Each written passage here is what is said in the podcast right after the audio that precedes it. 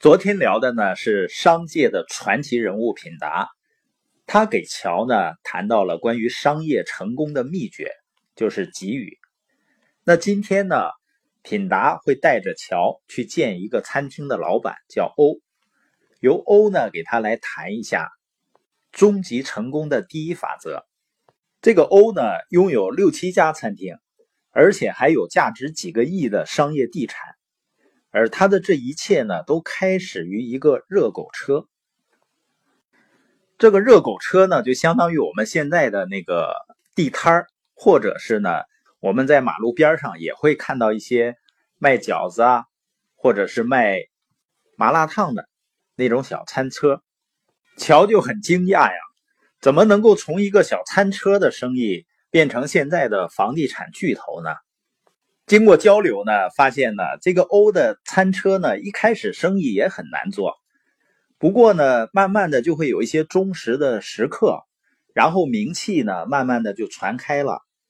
几年以后呢，他的热狗车呢，就被推荐进了本市的年度最佳的手册里。那为什么是一个热狗车，超过了一些高档餐馆的吸引力呢？关键呢，就是顾客体验好。一个是食品的口味，也就我们所说的工匠精神嘛，食品的口味很好。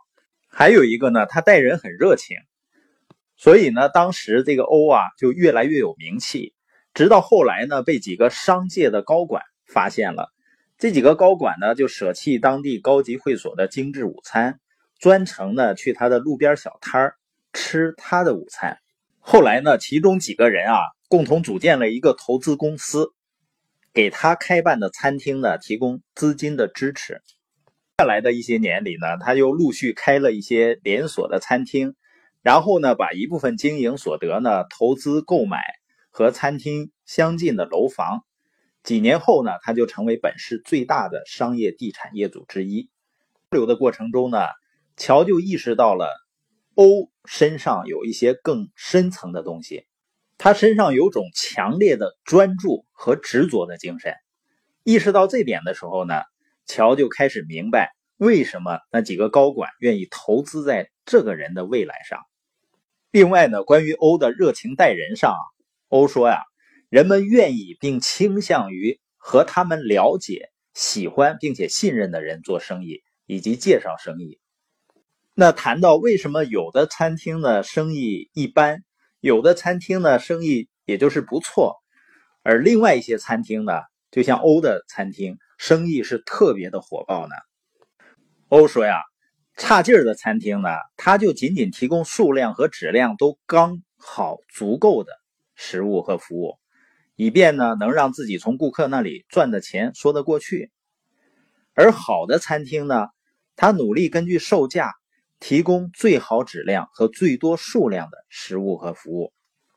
那特别好的、特别出色的餐厅，会竭尽所能挑战人的想象力。他的目标是提供比任何金额的钱能买到的更高质量的食物和服务。这几类餐厅是不是我们可能都去过吧？差劲儿的餐厅就是你吃的那个菜和那个饭，再告诉你呢。就凭你花的那些钱，我也对得起你了。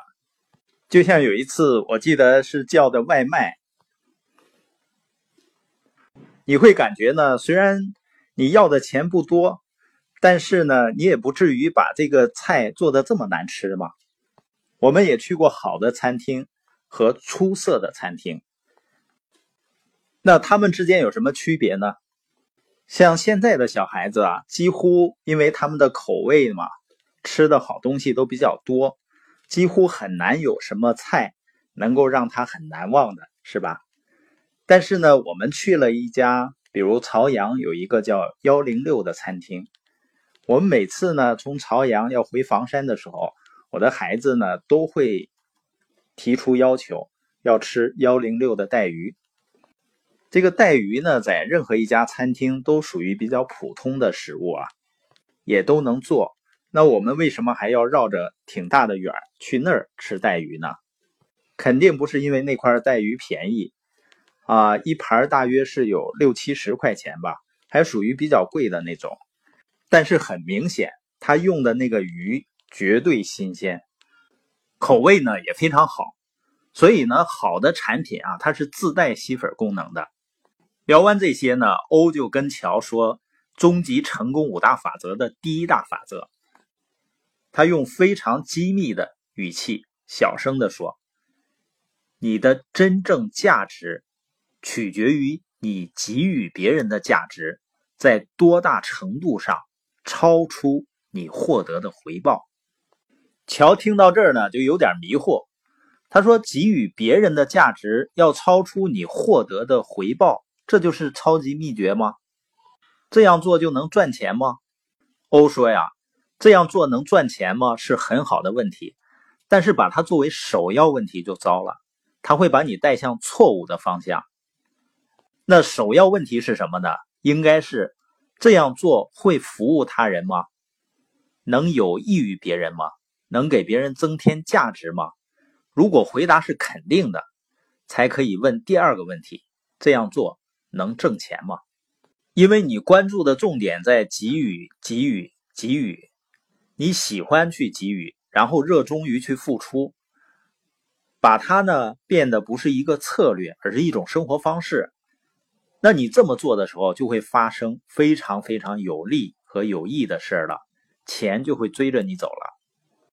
所以世界上所有伟大的财富，都是对自己能给予别人的东西很有激情的人创造出来的，他们的产品、服务或者想法，而不是。总想得到什么的那些人，那些更热衷于得到什么而不是给予什么的人呢？恰恰浪费了很多巨额财富。